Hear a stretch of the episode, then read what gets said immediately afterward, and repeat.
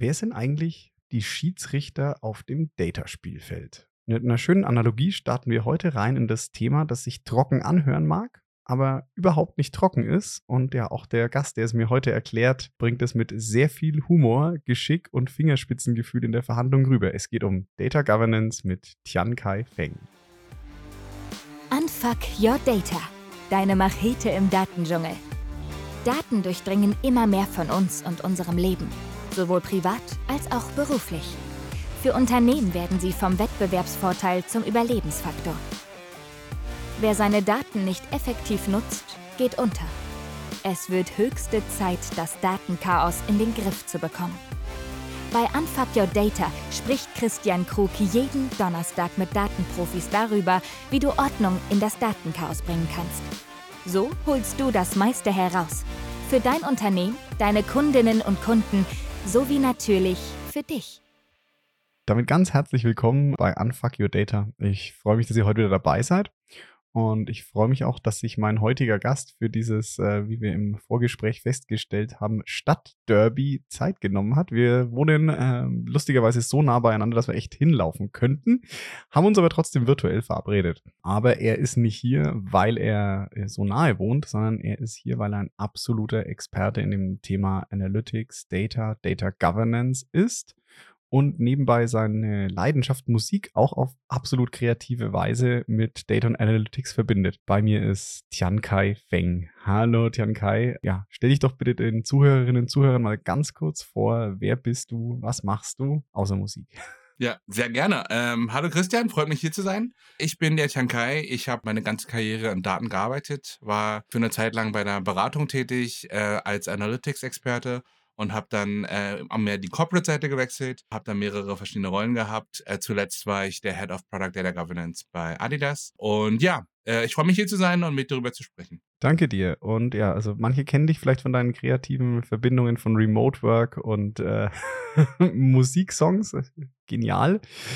Also wer es noch nicht gehört hat, schaut mal auf Tiankais äh, LinkedIn-Profil oder YouTube-Kanal. Da wird ganz viel Remote Work, Data Work mit viel Humor und Musik verbunden.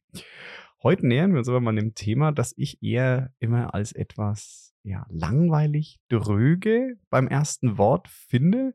Und Tian Kai hat mir versprochen, das jetzt mal aufzulösen. Und die Rede ist von Data Governance. Lieber Tian Kai, was bedeutet für dich so die Definitionsfrage? Was ist Data Governance eigentlich? Ja, ich glaube, also Data Governance ist eins so der Themen, das in der Industrie gar keine etablierte Definition hat, sondern von allen möglichen Organisationen oder Instituten anders definiert wird. Ja. Aber für mich ging es schon immer darum, dass man quasi einfach äh, Richtlinien hat und gewisse Definitionen hat, wie Prozesse laufen sollen, wie Verantwortlichkeiten aussehen sollten und wie Daten bestimmte Standards haben sollten, damit Daten einfach funktionieren.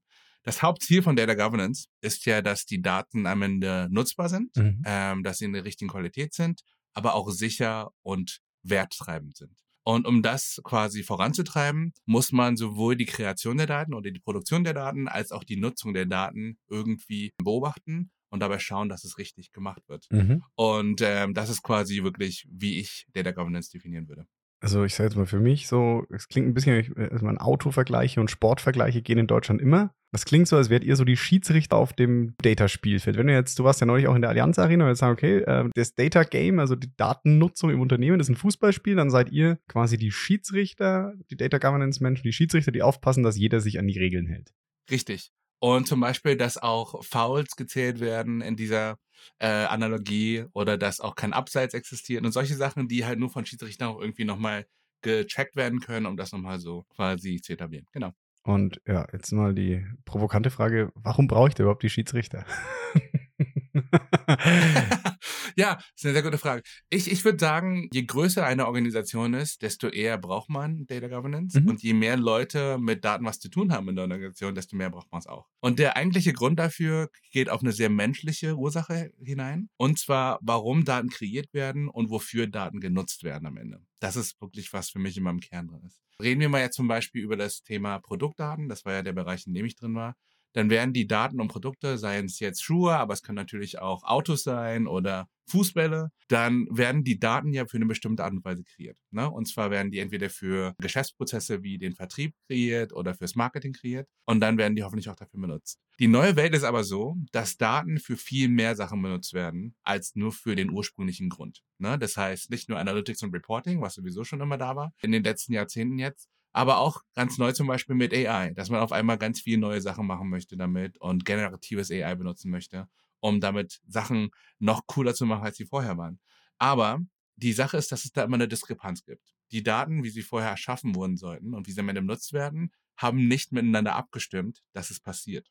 Das heißt, es gibt einfach verschiedene Erwartungshaltungen zu den Daten. Ne? Die Leute, die die Daten produzieren, haben das für einen bestimmten Zweck erschaffen, aber es wird nicht für diesen Zweck benutzt. Und auf einmal geht es darum, was machen wir denn jetzt? Die Daten funktionieren irgendwie nicht. Und Data Governance hat deswegen sehr oft so eine Art Mediatorenrolle auch, die Leute zusammenzubringen, Produktionsseite und Konsumentenseite von Daten zusammenzubringen, darüber zu reden, was ist denn wirklich wichtig, was ist denn eigentlich wirklich das Problem, was wir jetzt haben und was ist die beste Lösung dafür. Und ja, also ich sehe das auch genau wie Schiedsrichter zwischen zwei sehr emotionalen Spielern auf dem Feld teilweise mal was regulieren müssen, machen wir das auch sehr oft. Okay, das, das heißt also, äh, ich versuche es ein bisschen greifbar zu machen. Das heißt, du hast jetzt gesagt, Daten kreieren oder erfassen. Das heißt, die werden entweder maschinell erfasst über einen Sensor oder ähnliches oder halt eingegeben per Hand, wenn ich jetzt zum Beispiel ähm, vielleicht im Vertrieb bin. Genau. Und sage, ich möchte einem gewissen Kunden was verkaufen, dann erfasse ich ja die Daten, weil ich jetzt Vertriebsmitarbeiter bin. Ich hatte neulich äh, mit einem Kollegen zu gesprochen. Das heißt, ich bin jetzt so Vertriebsmitarbeiter und erfasse die Daten, die ich für diesen Kunden brauche, damit ich dem die richtigen Produkte verkaufe. Mhm. Genau, genau. Aber du sagst jetzt, jetzt kommt jemand anders, beispielsweise aus Marketing oder aus der Produktion her und will meine Daten, die ich ja mit der Idee, mehr zu verkaufen, erfasst habe, für was ganz anderes nutzen. Genau. Genau, darum geht's. Deswegen sage ich auch, die Größe des Unternehmens spielt immer eine Rolle damit, mhm. dass nicht immer Kommunikation existiert, wenn diese Daten auf einmal für andere Zwecke verwendet werden. Ne? Okay. Warum wird das jetzt ein Problem? Also, ne, also ganz naiv gefragt, warum ist es ein Problem, wenn der Produktionsleiter herkommt und sagt, hey, Christian, ich will jetzt mal mit deinen Sales-Daten mal gucken, was ich da mache. Oder ich gucke da einfach mal rein.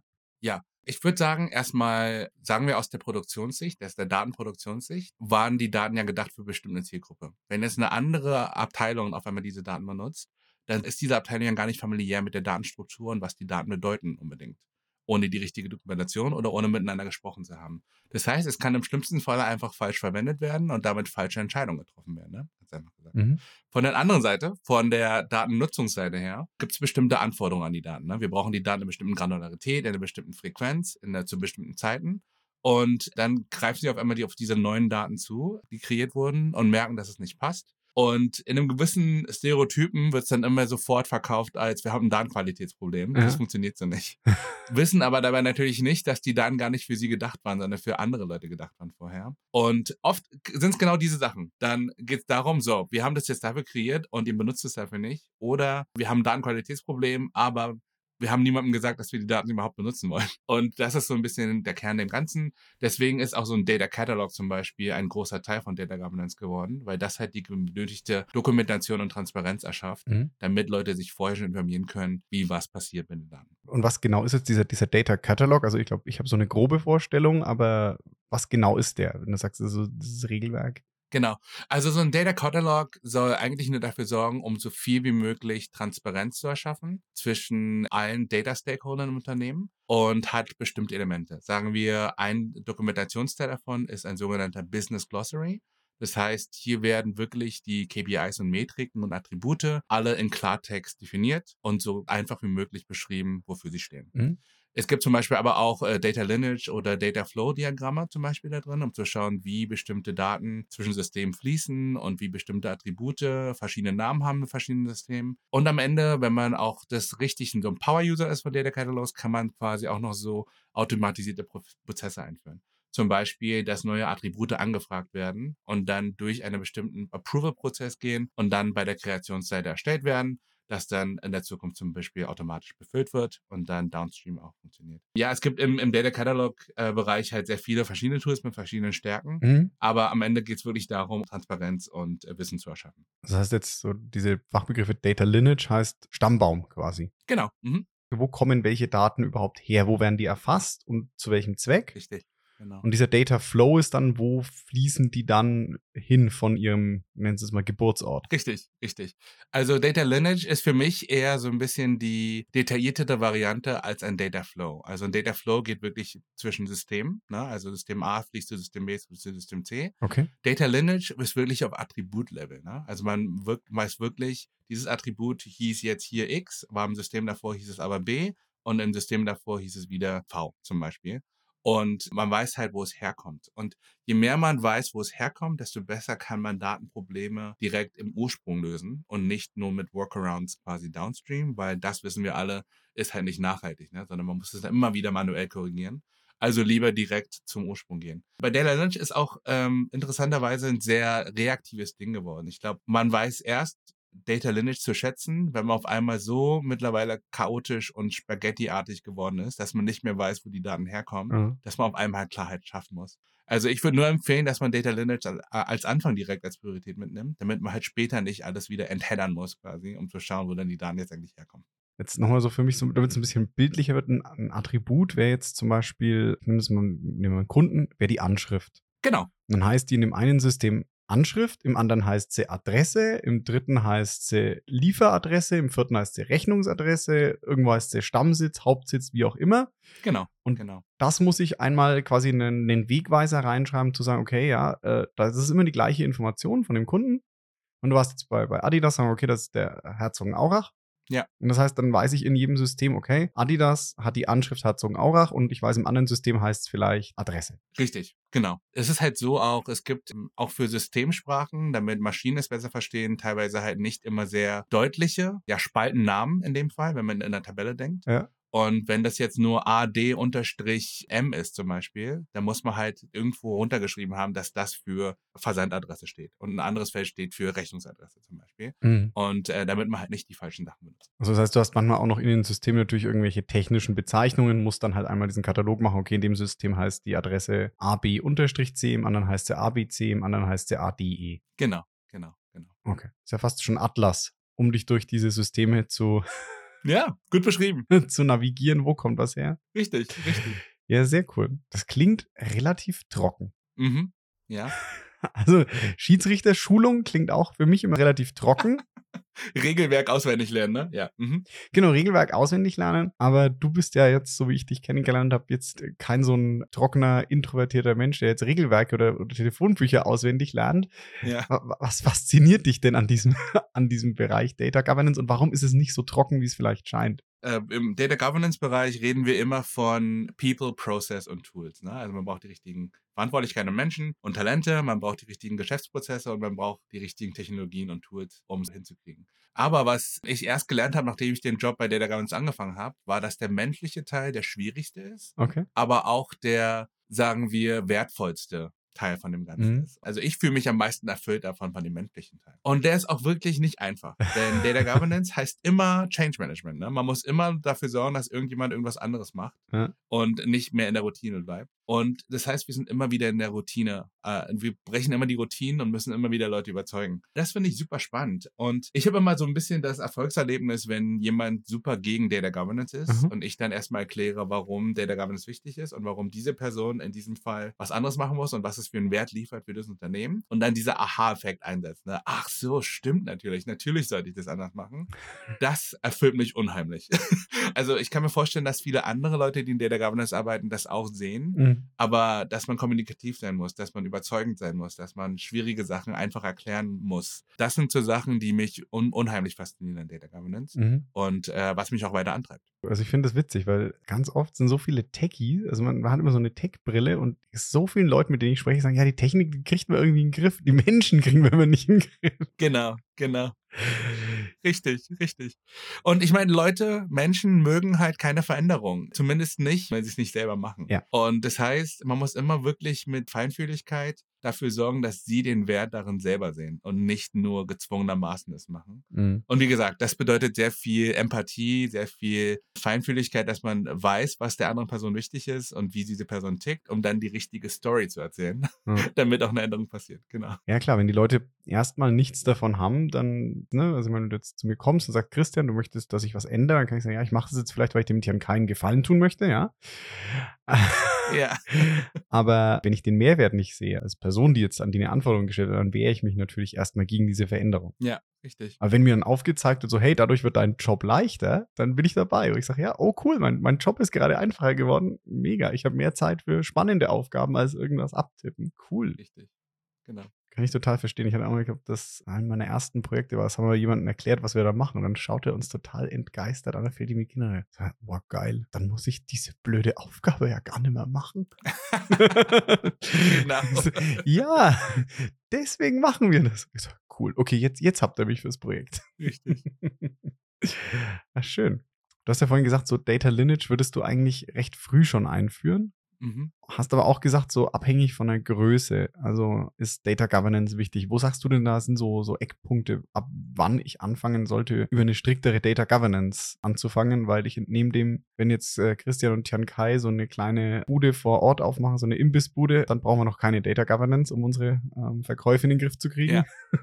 Richtig. Ich würde sagen, es hängt ein bisschen auch davon ab, in welcher Industrie du bist. Mhm. Also es gibt entweder die extern gesteuerte Variante von Data Governance Mhm. und es gibt die intern gesteuerte Variante von Data Governance. Äh, meistens ist es sowieso beides, was irgendwie einen Einfluss drauf hat. Extern heißt natürlich, dass es einfach Gesetze und äh, Regulatorien gibt, an denen man sich halten muss. Wenn man in der Finanzindustrie oder in der Pharmaindustrie ist, dann muss man sich an bestimmte Regeln einfach halten, sonst gehen auch Leute ins Gefängnis. Ne? Ja. Also kommt sehr natürlich Data Governance rein. Die müssen halt genau dafür sorgen, dass Daten in einer bestimmten Sicherheit existieren und nur bestimmten Zugriff haben und in einer bestimmten Transparenz auch für Auditors zum Beispiel verfügbar gemacht wird. Und wenn es von außen kommt und sowieso sehr viel davon abhängt, dann funktioniert Change sowieso ganz schnell, weil es wird einfach gesagt, wir müssen das machen und dann machen es einfach alle. Die, die interne Variante ist eher, dass man merkt, dass die IT-Landschaft zum Beispiel von Datensystemen sehr schnell sehr kompliziert wird. Dass man auf einmal ähm, gerade so im Modern Data Stack auf einmal sehr viel modular arbeitet und sehr viele verschiedene Systeme hat, sodass man irgendwann die Angst hat, dass man die Übersicht verliert. Man weiß einfach nicht mehr, welche Datensätze wo liegen, wo ist das System of Entry, wo ist das System of Record, was ist die Single Source of Truth und es existiert nur noch in bestimmten Köpfen und nirgendwo mehr dokumentiert. Das ist, wo man dann Data Governance auch unbedingt haben sollte. Ne? Von Anfang an definieren, das wird immer das Single Source of Truth bleiben. Mhm. Alles andere ist eine Kopie davon oder eine Derivation davon und so weiter und so fort.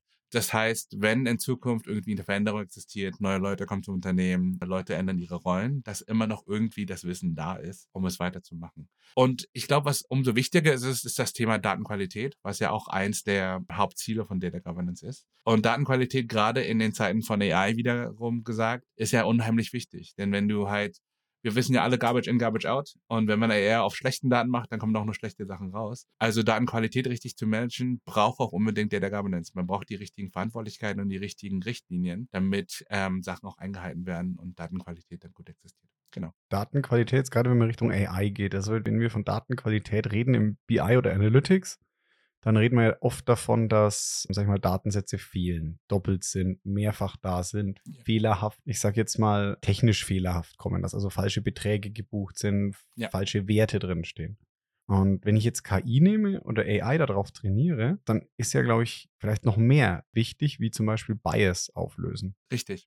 Richtig. Wie geht das mit Data Quality zusammen? Weil ich sag jetzt mal, ein Beispiel war ja auch, dass manche AIs, ich habe dann ein sehr schönes Bild gesehen, wo, wo eine junge Dame meinte, sie hätte gerne ein Businessbild von sich Mhm. und dann wurde sie in einem Anzug sehr männlich dargestellt. Und dann hat sie gemeint, nee, ich hätte gerne ein Bild von mir KI generiert als Frau in Businesskleidung. Ja, und dann war der Ausschnitt sehr, sehr tief. Ah, Und hat halt auch gesagt, ja, Gender Bias, okay. die liebe KI hat zwei Biases, mit der wir sie gefüttert hatten. Das eine ist, erfolgreiches Business sind Männer. Mhm. Und Frauen im Business-Contest sind sexy Bilder, weil die halt vielleicht auf irgendwelchen Plattformen oder ne, wo auch immer die KI trainiert wurde, halt dann einfach Frauen in einem, ja, doch da relativ freizügigen Kontext viel existiert hat, Mhm. weil das irgendwie bei den Nutzerinnen und Nutzern ankam. Dann machen sich mehr so rein. Ja. Und dann generiert die KI halt sowas, wo sie auch gesagt hat, ey, sag mal, willst du mich veräppeln?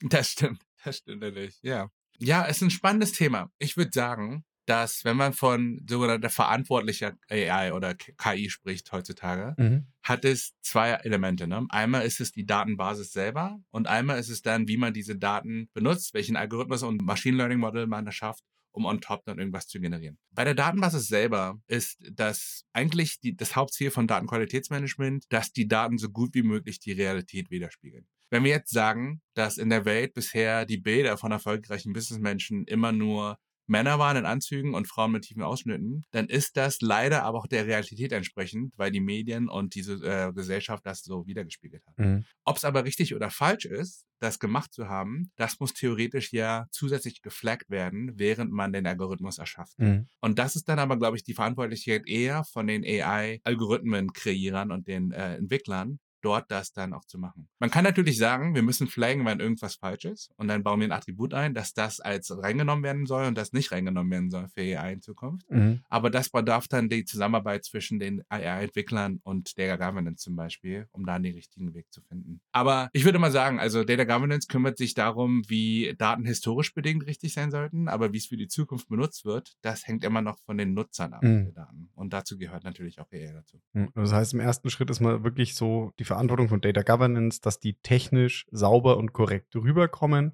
Genau. damit die richtigen Entscheidungen getroffen werden können. Und dann kannst, wenn du das Ergebnis siehst, als Schiedsrichter nochmal sagen, hey, das war jetzt vielleicht nicht so nett. Ja. Beziehungsweise sagen, okay, hey, bist du dir sicher, dass wir als Unternehmen diese Daten auf diese Art und Weise nutzen wollen? Ja. Aber das ist eigentlich schon auch dann in der Verantwortung von den Leuten, die dann mit diesen Daten arbeiten. Genau, genau. Was ich auch ganz spannend finde, es gab neulich diesen Gartner-Report über die äh, neuen Jobs, die im Datafeld existieren und eine ganze Reihe von verschiedenen Data-Jobs auf einmal jetzt gerade ihren Weg finden. Und einer davon war Data Ethics. Ja. In einem gewissen Sinn ist ja genau das das Problem davon. Ne? Also Data Ethics Ja. ist genau so eine Schnittstelle, wo man eigentlich die richtigen Experten braucht, aber auch die Leute, die datenaffin und data literate sind, um die Veränderungen dann anzutreiben. Ja. Weil sich viele halt gar nicht explizit um das Thema mehr kümmern, sondern alle halt immer im Delivery-Modus sind und den besten Algorithmus oder die besten Qualität zu haben, aber nicht mehr überlegen, ob das jetzt ethisch richtig oder falsch war unbedingt in jedem Zeitpunkt. Ja. Und ja, also ich, ich glaube, dass die Welt da mittlerweile aufwacht und auch merkt, dass man auch ethisch mal drüber nachdenken sollte, wa- was, ob man das machen sollte oder nicht. Und ich hoffe, dass wir da eine gute Balance finden in der Zukunft. ja, nicht alles, was technisch möglich ist, sollte man vielleicht auch tun. Ja. Genau, genau. Gebe ich dir schon recht. Terminator und so, genau. Also. ja, nee, ich denke denk da jetzt nicht zurück an die frühen Vorschläge auf mancher sozialen Plattform. genau. Nee, da gab es wirklich schöne Bias, die, die wir da mal ge gesehen hatten. Ach so, okay. Ein Freund von mir, der war Anhänger eines, sag ich mal, südwestdeutschen Fußballvereins und hat dann halt die Seite geliked und irgendwelche Spieler davon. Aha. Und dann wurden ihm ja, Profile von dem Verein vorgeschlagen, den er halt absolut nicht leiden kann. Und er hat gesagt, naja, solange die KI so funktioniert, habe ich keine Angst. Die Gemeinsamkeit war, es ist Fußball. Ich gesagt, ja, aber dass die beiden nicht halt spinnefeind sind, hatte der damals noch nicht begriffen. Das stimmt natürlich, genau. Ja, Ja. Schön. Ja. Aber das heißt so, Data Governance, wie gesagt, ihr seid dann so die, die Schiedsrichter, die das Regelwerk haben, anpassen und aufpassen, dass das alles richtig gespielt wird und dadurch auch irgendwo ja einen Spielfluss Mhm, sicherstellen. genau. Hast du also wirklich für, sag ich mal, eine, eine sinnvolle Datenarbeit in einem Unternehmen, wo du aus Daten Mehrwerte schaffst, ist die Data Governance jetzt vielleicht nicht das flashigste, bunteste, coolste Tool, aber eigentlich wieder so Hausaufgaben machen, Ja. Grundlagen legen, damit das Spiel halt läuft. Ja, genau.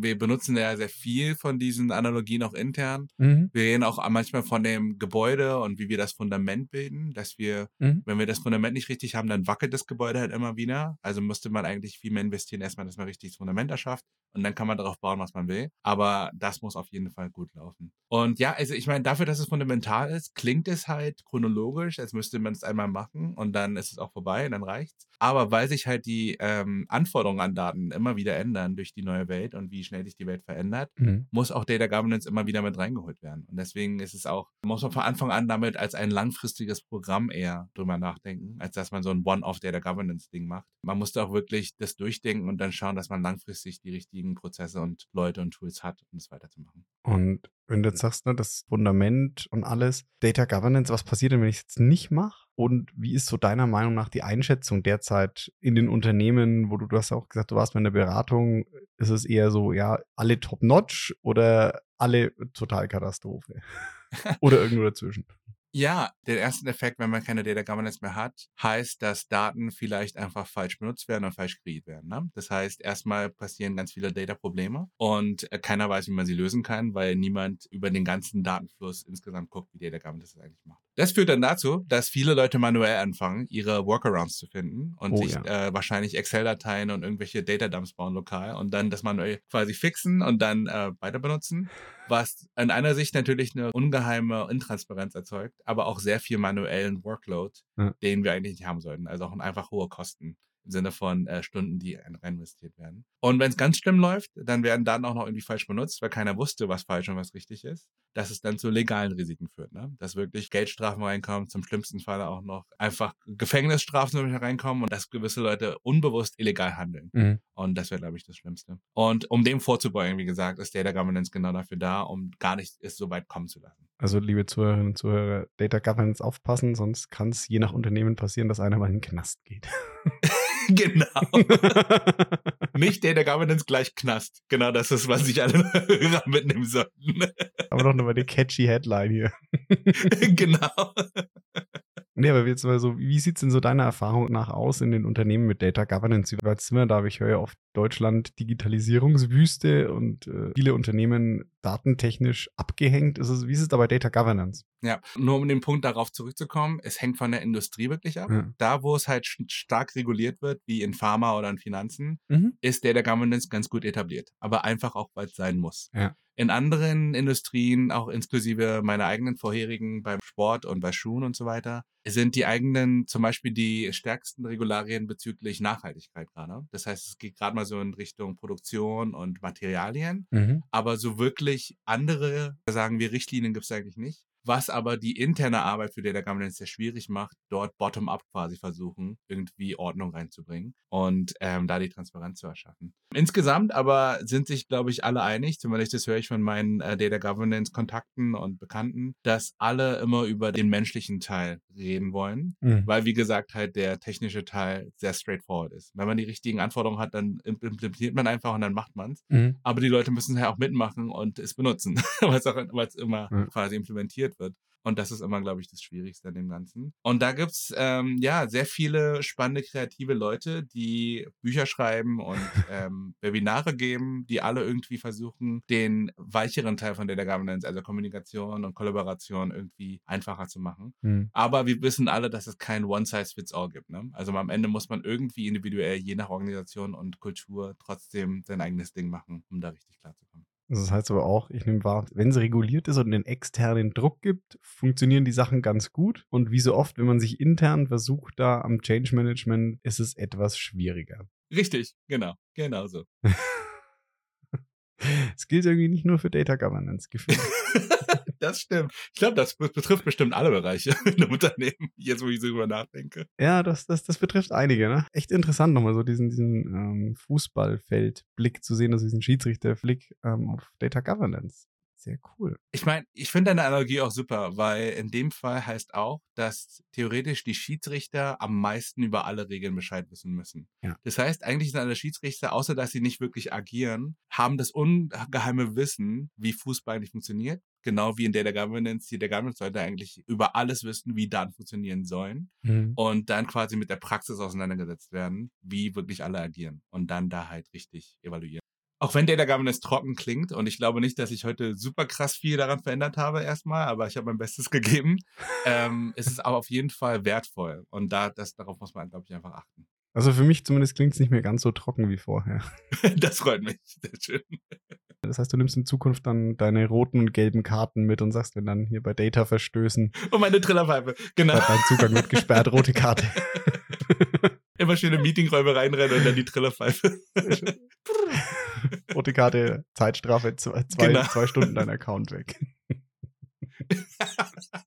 genau. Herrlich, sehr schön.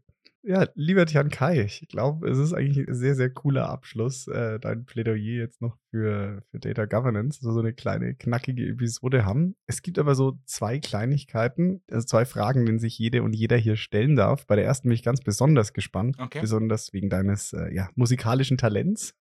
Was war denn so das letzte Lied, das du persönlich als Ohrwurm hattest? Oh, spannende Frage. Ich muss sagen, ich war nämlich gerade jetzt äh, in München auf der Disney 100 ähm, Ausstellung, wo das 100-jährige Jubiläum von Disney Oh. quasi gefeiert wurde. Und dieses We Don't Talk About Bruno von Encanto wurde die ganze Zeit irgendwie hoch und runter gespielt. Und das ist mir bis heute noch im Kopf drin. für, für zum Guten oder zum Schlechten. Den Disney-Film habe ich noch nicht gesehen, aber danke. Jetzt habe ich lauter andere alte Disney-Songs im Kopf. Siehst du. Ja.